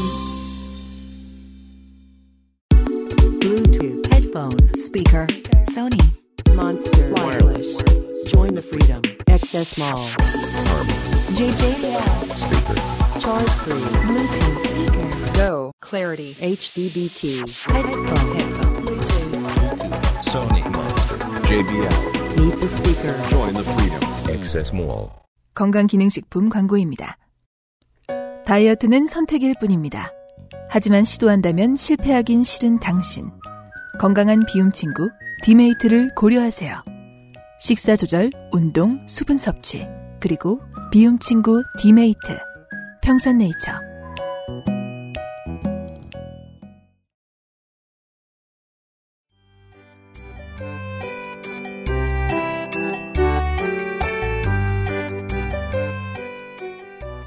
자, 광고를 듣고 돌아왔습니다. 미나문구 시간입니다. 네. 자, 미얀마 이야기를 이렇게 짧은 시간 동안 해봤습니다. 예, 뭐 찰나의 순간을 했죠. 왜냐면 지난번에 길게 했잖아요. 예. 우리가 선거 방송이 시- 시끄러워지면서 이게 모- 모든 미디어가 선거 이야기하는 동안에 북한은 나름의 중요한 결정을 내렸습니다. 이젠 북한 얘기예요. 도쿄 올림픽 안 나가겠다라고 얘기했는데 사실 이게 올림픽이 아니고 일본에서 연례적으로 있는 뭐 다, 른 행사라고 생각을 해보죠. 무슨 조총 경계들하고 뭐 만나는 이런 일이다. 근데 올해는 하지 말자라고 얘기했으면 그냥 아 코로나19 때문이군요 하고 말았을 거예요. 근데 보통 아, 역사적으로 20세기부터 올림픽 불참이란 정치적인 목적을 드러내는 것이기 때문에 네. 해석을 해야 됩니다. 그러니까 냉전 시기에는 따로 열린 적도 있죠. 그럼요. 따로따로 열렸습니다. 예, 미국 식구들 나오는 올림픽, 네. 소련 식구들 나오는 올림픽. 모스크바하고 LA하고 네. 베를린하고 네. 따로따로 나갑니다. 그랬던 적도 있는데 그게 사실은 이례적이고 올림픽이라는 건 어쨌든 이거 뭐 여러 가지 국제 관계와 뭐 국제 정치 이런 게 복잡하지만 우리가 그래도 스포츠만큼은 한번 모여가지고 뭐 한번 정정당당하게 놀아봐야 되는 거 아니야? 이런 공감대에서 이제 하는 거잖아요. 음. 그러니까 사실은 여기에 대해서 이 별다른 이유가 없이 이제 불참하겠다 이런 건 굉장히 이례적인 건데. 네. 그러니까 지금 코로나 19도 코로나 19 때문에 올림픽 못 가겠습니다가 아니라 음. 이거를 취소를 하든지 무관중 경기를 하든지 뭐 이런 올림픽에 대한 입장이 있어야 되는 거죠. 그렇죠. 우리가 못 가겠다라는 거는 굉장히 이례적인 이제 주장인 것인데 네. 어쨌든 북한의 체육성이 체육성님이 네. 어, 홈페이지에 뭐 무슨 뭐 조선 정의 장관이죠. 예, 조선 체육인가 뭐 이- 그런 이름의 홈페이지에다가 네. 코로나19 대응 차원에서 우리는 도쿄올림픽 안 간다 음. 이렇게 딱 써올려가지고 그렇죠. 이게 뉴스가 막 나왔습니다. 왜냐하면 우리는 도쿄 음. 소셜하듯했어요. 예, 도쿄올림픽 한번 이용해 보려고 그랬는데 네. 예, 제2의 평창 이 생각을 가지고 음. 도쿄올림픽에 중국도 오고 음. 북한도 오고 미국도 오고 우리도 가니 그 자리에 모여가지고 앞으로 그러면 미중 미중이래 북미대 어떻게 할 것인지 사실 통일부랑 문체부는 그거 하라고 정해진 인력도 있기 때문에 예, 목숨 걸고 그거 하는 사람들이 있단 말이에요. 예, 예. 그 얘기를 하고 동시에 네. 그러면 이 도쿄올림픽에서 그 그림 만들려면 음. 일본하고 관계를 풀어야 되잖아 그렇죠. 이렇게 가는 거였는데 북한, 일본을 다 데리고 가야 도쿄올림픽에서 그 그림을 한번 만들어낼까 말까 상황이었는데 북한이 이렇게 안, 한, 안 갑니다 해버리면 확 날라갔어요. 네, 도쿄올림픽은 그럼 우리한테 뭐냐 네. 일본은 도쿄올림픽을 하고 싶은 이유가 있어요 지난번에도 말씀드렸지만 어, 60, 64년입니까? 하여튼 음. 60 몇 년의 도쿄올림픽의 기억이 굉장히 강하게 남아있기 때문에 네. 그때 그걸 하면서 그 올림픽을 하면서 더 이상 일본은 전후가 아니다. 이제는 성장만이 남아 있다. 이 아베 신조가 쓴 아름다운 나라로라는 책이 있습니다. 어, 자기의 망상을 이제 써놓은 책이죠. 근데 그 책에도 보면은 도쿄올림픽이 출발점이에요. 그때 그 기억. 음. 네. 이제는 확실히 전후다라고 하는. 음. 더 이상 전쟁에 책임지지 않아도 되고 전쟁에 남 남에게 폐를 끼친 거에 대해서 사과하지 않아도 되는. 근데 이제 그렇지 않은 상황이잖아요, 계속. 음. 그러니까는 이번에 2000, 2020년 도쿄올림픽으로 다시 한번 그러한 종교를 한번 지어보자.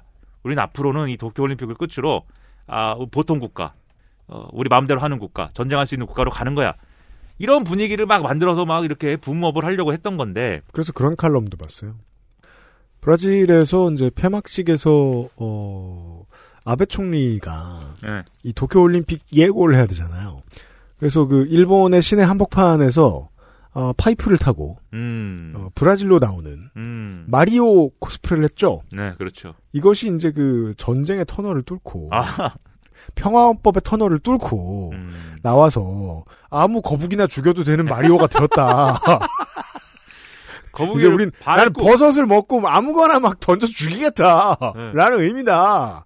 아 시적절한 논평이었다 이렇게 생각해요. 어. 네, 거북이는 어 밟으면 밟힌다 거북이는 밟고 막 찰 거야 다른 거북이를 걷어 죽이기 위해서. 타고 들고 던지고 막 네. 음? 우리가 음? 가만히 있을 것 같아 별 먹을 거야 뭐 이렇게 별 한 번 먹으면 너희는 어? 그런 의미가 실제로 담겨 있었는데 또 그렇게까지는 아니었겠죠 근데 아무튼 뭐 총리가 바뀐 지금도 그래서 이제 이 사실은 스가 요시히데도 이 상황을 어, 나름대로 이용해 보려고 했어요 왜냐면 그동안 너무 여론이 안 좋았고 네. 스가 요시히데 총리에 대해서 코로나19 음. 뭐 하는 거냐 그렇죠. 뭐 이렇게 뭐 이런 게 어딨냐 음. 이런 분위기가 있었고 스캔들이 또 있잖아요. 아들이 총무성 접대 방 이 지방 방송사와 연관이 있는 아들이 총무성을 접대했다. 이게 또 보도가 나오고 이래가지고 그게 뭐냐 네. 음. 뭐 이렇게 되고 이미지 상당히 안 좋아져 있는데 지금 그래도 어느 정도 지지율이 좀 만회가 되긴 했어요. 음. 거기는 뭐 사건이 없으면 자연스럽게 만회가 되더라고요. 사건이 계속 일어나면은 일본 지지율이- 정치에 대한 통찰입니다. 예. 아무것도 안 하면 네. 아무 실수도 안 하면 네. 대충 올라간다. 그래서 이제 모처럼 이제 그러면 어쨌든 지지율이 하락하는 건 막았으니 음. 어떻게 그러면 다시 이 정권의 동력을 어떻게 되살릴 것인가. 네. 북한하고 또 뭔가 해보면 된다라는 게 있어요. 그러니까 음. 일본은 항상 뭘 하다가 잘 안 되는 부분이 있으면 북한하고 한번 풀어보면 어때 이게 아이디어로 나옵니다. 왜냐하면 네. 일본이라는 나라가 너무 주변 나라에 너무 폐해를 끼치고 너무 그 가해자잖아요. 음. 근데 북한하고 얘기를 하면 자기들이 피해자거든요. 네, 이- 프로모션 파트너예요. 그래서 그 납치자 문제가 있으니까 네.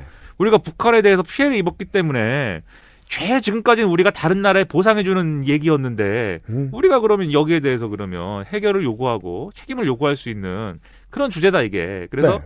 이 문제를 가지고 야 우리가 억울하게 피해 입은 거에 대해서 내가 가가지고 해결했어 음. 스가 요시대 나 스가 요시대가 해결했어 네. 이러면 뜨는 거거든요 또 음. 그러니까 아베 신조가 뜬 이유도 그거였지 않았습니까? 고이즈미 맞습니다. 시절에 네. 가가지고 김정일이랑 담판을 짓고 뭐 음. 이런 거 어, 납북자 문제 해결하시오 이렇게 한 거. 네. 근데 그걸 하려고 그랬는데 그러려면 도쿄 올림픽에 또 북한이 와가지고 뭔가 대화 무드가 만들어지는 게 필요했죠. 그렇죠. 동시에 그런데 음. 그게 되려면은 미국의 대북의 대북 전략이나 이런 게 대북 정책이나 이런 게 음. 뭔가 가닥이 잡혀야지 그것도 되는 겁니다. 미국이 책장을 좀 열어주고 네. 예 문의 빗장을 좀 풀까 말까 하고 그 근처에도 다가가야 되는데 네. 네 그러니까 이게 일본도 미국이 허용하지 않는 수준에서 할 수는 없어요. 그러니까 이- 북한하고 푸는 게 고이즈미 주니치로는 그렇게 했습니다. 고이즈미 주니치로는 그걸 했습니다. 예, 미국의 이런 양해나 이런 게 없는 상황에서 음. 그냥 방북해 방북 일정 잡아버리고 들이받았죠. 예, 그냥 해버렸거든요. 덕분에 아베 신조가 광을 팔았고 네. 북한에서 물론 그 대가로 고이즈미는 그 이후 상당 기간 이제 친미 예, 네. 친미 정치인으로 이제 친미 정치인을 했어야 됐지만 그렇죠. 나중에 이제 그 아들 부시 미국에서 만나가지고 엘비스 프레슬리 흉내내고 막 이러잖아요. 그렇죠. 엘비스 프레슬리 선곡 앨범도 내고 그러니까 이런 걸 했어야 됐지만 어쨌든 어, 지금의 스가요 시대 그리고 지금의 이제 미일 관계 음. 지금의 국제 정세는 그렇지 않은 게 이제는 중국이 있지 않습니까? 그렇죠. 중국 앞에 그땐 어? 쉬었죠. 예, 중국 앞에 미일이 단단한 연대를 이루고 손을 잡고 있어야지 음. 돌발 행동하면 되겠느냐. 음. 그래서 사실은 말은 납치자 문제 해결하겠습니다. 직접 만날 수도 있습니다. 이렇게 얘기는 하지만 음. 그 동력을 만들려면 미국이 그러면 북한하고 한번 대화를 해보자 이 무드가 잡혀야 돼요. 무조건. 한국보다 훨씬 훨씬까지는 모르겠습니다만 능동적인 자세가 안 나옵니다. 일본이. 우리는, 우리는 이 한반도 문제의 당사자지 않습니까? 네. 그렇기 때문에 어느 정도의 그 룸이 있는데 아무리 당사자 아닌 것처럼 떠밀고 내보내려고 해도 네. 당사자입니다 하면서 뭐라고도 자꾸 할 방법이 있는 것처럼 이야기하고 액션을 하는데 한국의 정권은 네. 일본은 지금은 아, 늘 그랬지만 미국 눈치를 봐야 됩니다. 그렇죠. 근데 미국이 지금 확정을 안 하고 있고 음. 북한 어떻게 할 것인지 오히려 뒤에도 좀 얘기하겠지만 에, 이용만 하는 거거든요 북한 문제를 맞아요. 중국하고 한판 붙기 위한 그러다 보니까 일본이 이렇게 아, 해결 납치자 문제 해결 한번 해보겠습니다라고 얘기는 하지만 별 뾰족한 수는 없는 와중에 음. 거기도 이제 자체 대북 제재 이런 거를 또 하고 있습니다. 그럼요. 왜냐하면은 이것도 이제 트럼프 시대에 거기 음. 또 어, 발맞추느라 그리고 트럼프 귀를 잡고서는 북한한테 세게 해야 됩니다. 그렇죠. 예? 우리 제재도 하고요. 음. 그래야 이제 테이블에 나오지 대화 음. 테이블에 나와가지고 성실히 협상을 하지. 음. 지금 저 대화한다고 하는 거 저거 다 거짓말입니다. 이거 하면서 이스라엘이 그 이란에 대해서 하는 액션과 비슷한 태도를 네. 취합니다. 네. 예. 더 족치세요. 예. 예. 자꾸 대북 제재를 하는데 이게 대북 제재가 극존칭이에요. 예. 대북 제재가 시효가 있어요. 네. 그렇기 때문에 끝날 쯤 되면은 연장을 해야 됩니다. 그렇죠. 연장을 하거나 끝내야 됩니다. 음. 근데 방금 말씀드렸듯이 그냥 끝낼 수가 없는 조건이잖아요. 그러니까 자연스럽게 그럼 연장을 하지 뭐 이렇게 된 거예요. 네. 근데 연장을 결정한 날 북한이 일본 올림픽 안 간다 이렇게 돼- 나와버리니까 그렇습니다. 예. 그 스가의 시대도 약간 면이 안 서게 됐죠 그러면. 그 아니 그 내다보고 했어야 되는 거 아니냐 이걸 북한이 어떤 액션을 취할지 네. 라는 혼이 일단 날 거고요 국내 여론으로부터 예. 그리고 뭐 별 방법이 없었던 거예요. 방법이 없었던 것 같다는 예. 거예요. 그러니까 어쨌든 그리고 이제 사실 북한의 올림픽 불참이 꼭 이 제재 연장 때문이냐도 사실은 이제 모를 일이에요. 왜냐하면 북한은 북한 나름대로 지금까지 어, 어이이 대미 문제에 관해서 이것 역시 미중 간의 갈등 국면에서 그 하위 변수가 우리가 돼가지고 그렇게 해서 장기전으로 푸는 것밖에 답이 없는 것 같다. 이 하노이 이후에 그렇게 경향을 잡고 있거든요. 음. 북한이 그런 걸 모를 리가 없습니다. 그러니까 사실은 그러한 국면이 대화 국면이 즉 미국하고 직접 협상할 수 있는 그런 조건과 국면이 네. 만들어지지 않은 이상 굳이 도쿄올림픽 갈 필요는 없다. 음. 그렇죠. 그리고 그러지 않아도 코로나19 때문에 지금 편집증적인 증상이 나타나고 있단 말이에요. 북한이 지금. 우리는 뭐 겉에서 들으니까 실제로 정확히 알 방법은 전혀 없습니다만 예. 아 코로나 19의 방역에 대해서 아무런 대책이 없다는 얘기는 많이 듣습니다. 그러니까는 북한이 진단도 안 되고 뭐 백신도 없고 뭐 이러잖아요. 음. 그래서 얼마 전에 뭐 백신 회사를 해킹하려고 그랬잖아요. 파이자입니까? 네. 예, 아무튼 노력은 그런 노력은 하지만 지금 뭐 없기 노력이죠. 네. 때문에 바이러스가 지금 있는지 없는지도 모르고 음. 누가 감염됐는지 어땠는지도 사실은 모르는 상황이니 맞아요. 그러니 김정은 혼자만 마스크를 안 쓰고 나머지는 다 쓰고 있는 그런 광경이 그래서 연출되는 건데 맞아요. 그러다 보니까 굉장히 코로나19에서 편집중적으로 지금 대응을 하고 있단 말이에요. 음. 어딜 다 무조건 어, 봉쇄해 버린다거나 아, 뭐 아무튼 극단적인 정책 뭐 어느 정도로 사실일지 모르겠지만 네. 뭐 바닷물까지 지금 소독한다 뭐 이런 얘기도 있는데 음. 아무튼 그래서 수산물을 수산물 소비가 안 된다 뭐 이런 것도 있는데 네. 아무튼 그 어, 그러다 보니까는 결국 어 이거 이거 저거 다 따져봤을 때 도쿄올림픽 그냥 가지 않는 것이 합리적인 선택이야 음. 이런 결론을 내렸을 가능성이 크다는 거죠 북한은 그럴 수 있습니다. 네, 그러면은 이게 어 그러면은 이 우리 입장에서는 음. 이 모든 과정을 쭉 얘기했지만 네. 북한하고 미국하고 뭔가 협상을 해가지고 대화를 해가지고 문제가 해결됐으면 좋겠어요라고 하는 나라는 그 정부는 지금 우리밖에 없어요 지금 네. 다 미국하고 중국의 힘겨루기를 생각하지 그죠? 근데 우리는 어쨌든 도쿄올림픽이 그래도 마지막으로 그 기회를 한번 잡아보고자 했지만 그 한국의 기회가 입장은? 없어져가고 있기 때문에 네. 이 정권 내에 이 북한 문제 해결하기가 어렵다. 그건 제가 사실은 여기서도 음. 한일 회담 이후에 좀 말씀을 드렸었습니다. 네. 이 정권 내 해결 그 아, 어떤 이 기회를 잡는 것이 쉽지 않다. 한국 정권이 이제 지난 4년간 분주하게 많은 것들을 해왔고 실제로 보여지게 뭘 한 것도 있었는데 그 전에 했던 것만큼 임팩트 있는 뭘 할 방법은 지금은 없고 그 전에 한 거 반에 따라가 보자 라면서 추진했던 것들도 지금 안 되게 생겼다라는 거고 어 우리가 그 선거 전국에 휩쓸려서 또 하나 못 본 것 중에 하나는 이2 플러스 2 회담입니다. 이제는 한국 얘기를 좀 하죠. 어, 그래서 이런 이제 난맥상을 보여준 게 또 방금 말씀하신 2 플러스 2입니다. 네. 이게 국무장관 국방장관을 만났습니다. 미국에. 미국의 이제 토니 블링컨이라는 네. 바이든의 뭐 최측근이에요. 음. 음, 바이든의 최측근인데 국무장관이고 이제 음. 그다음에 로이드 오스틴 국방장관이고 네. 와가지고 이제 순회를 했습니다. 일본 갔다가 한국 왔어요. 프로모션 투어를 다녔습니다. 네. 일본에서는 하고 싶은 얘기 다 했습니다. 그거 되게 거기서 일단- 원도 차이가 납니다. 예. 거기서 일단 쿼드 얘기부터 시작했어요. 쿼드 모여봐라. 그죠? 데- 넥타이를 풉니다. 일본 가면. 예. 야, 쿼드 모여봐라. 어, 야, 우리 사, 사총사 모여봐라. 미국, 일본, 인도, 호주. 음. 딱 해가지고 화상 딱 띄워가지고. 네. 얘들아, 우리가 어떻게 해야겠니? 중국하고 한 번, 응? 인도 태평양 전략, 어, 인도 들어가잖아. 어? 한 번 겨뤄봐야 되지 않겠냐. 딱 이렇게 회합을 딱 온라인으로, 비대면으로 회합을 딱 하고. 씨, 쿼드는 영어라다. 이거 딱 하고. 음. 그 다음에 중국은 안 된다.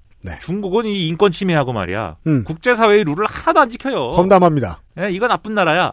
북한에 대해서. 북한은 자기네 나라 국민들의 인권을 그렇게 침해하고 이거 뭐 중국하고 똑같은 나라 아니냐? 음, 이렇게 얘기하고. 네, 앞으로는 한미일이 잘 지내서 음, 우리 미국의 영도를 따라서 중국하고 한번 잘 싸워보자고 음. 이렇게 얘기했어요. 그리고 이제 한국에 왔습니다. 그렇죠. 그래서 우리는 이렇게 앉아가지고 그 얘기를 이제 들어야 되는데 다시 넥타이를 매야 됩니다. 그 미국의 네. 대표들은. 근데 미국은 아무리 그래도 미국의 장관이라는 사람들이 여기 와가지고 분위기 안 맞추면 안 되잖아요. 네. 근데 이제 한국이 원하는 게 뭔지 알죠. 음. 그러니까 북한하고 대화를 뭐 하자고 할 것이고 네. 중국을 너무 자극하지 말자고 할 것이고 왜냐하면 경제적으로 굉장히 중국하고는 긴밀하니까. 미국의 입장을 봅니다. 일본에 가서 한 것처럼 막 넥타이를 풀고 아무 소리나 막 할 것 같아. 그래서 우리는 북한을 겁나 혼내줄 거거든? 음. 이런 소리를 하면 중국한테 뭘 더 개방해주고 중국한테 얼마나 더 많은 떡을 한국이 쥐어줄지 알 수가 없습니다. 긴장되는 상대예요. 그렇죠.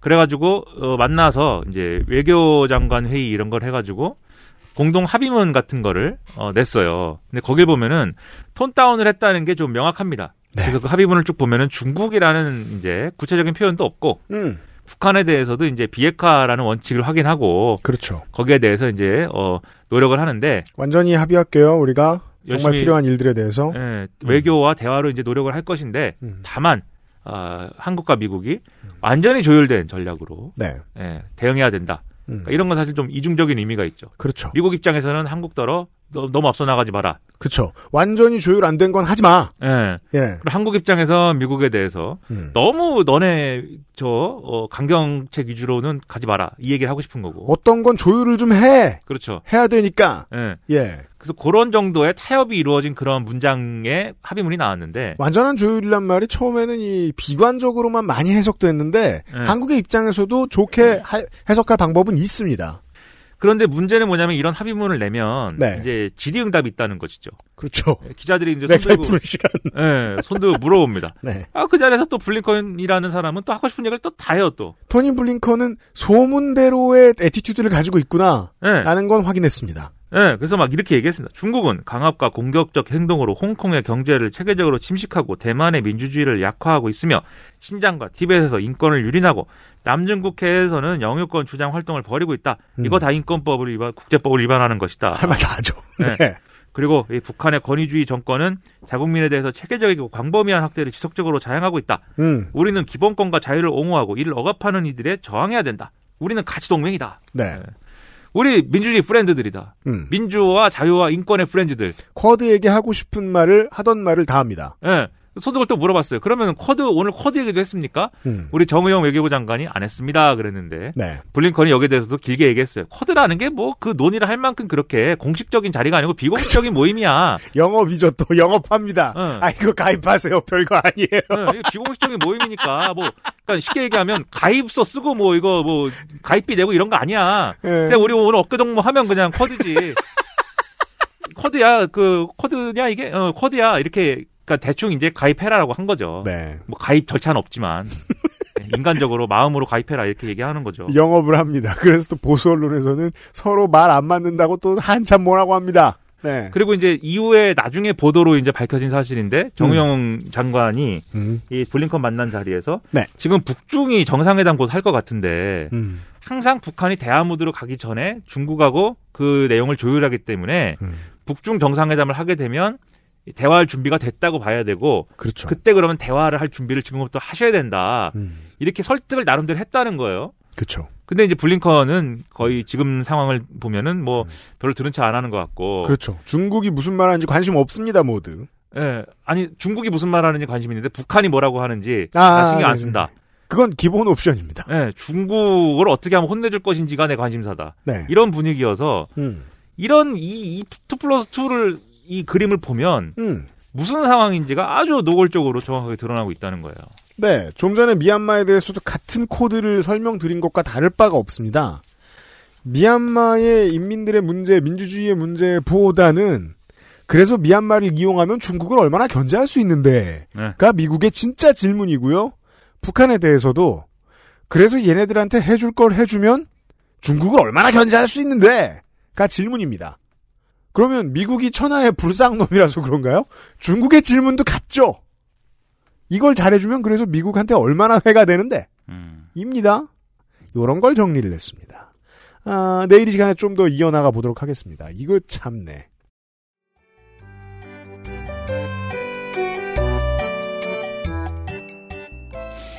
아이고, 왜 이게 우리 저 불량 시비하는 거 지치지도 않나 우리? 예? 아니 되게 왜요? 짧, 이번, 이번 주에 되게 짧을 줄 알았는데? 짧잖아요 지금. 이게 뭐야 지금? 짧잖아요. 순식간인데 이거. 자, 내일 짧게 합시다. 자, 내일은 알래스카에서부터 이야기를 이어나가도록 하겠습니다. 시사 아저씨와 함께 인사드리도록 하겠습니다. 유승균 PD입니다. 수고하셨습니다. 듣느라.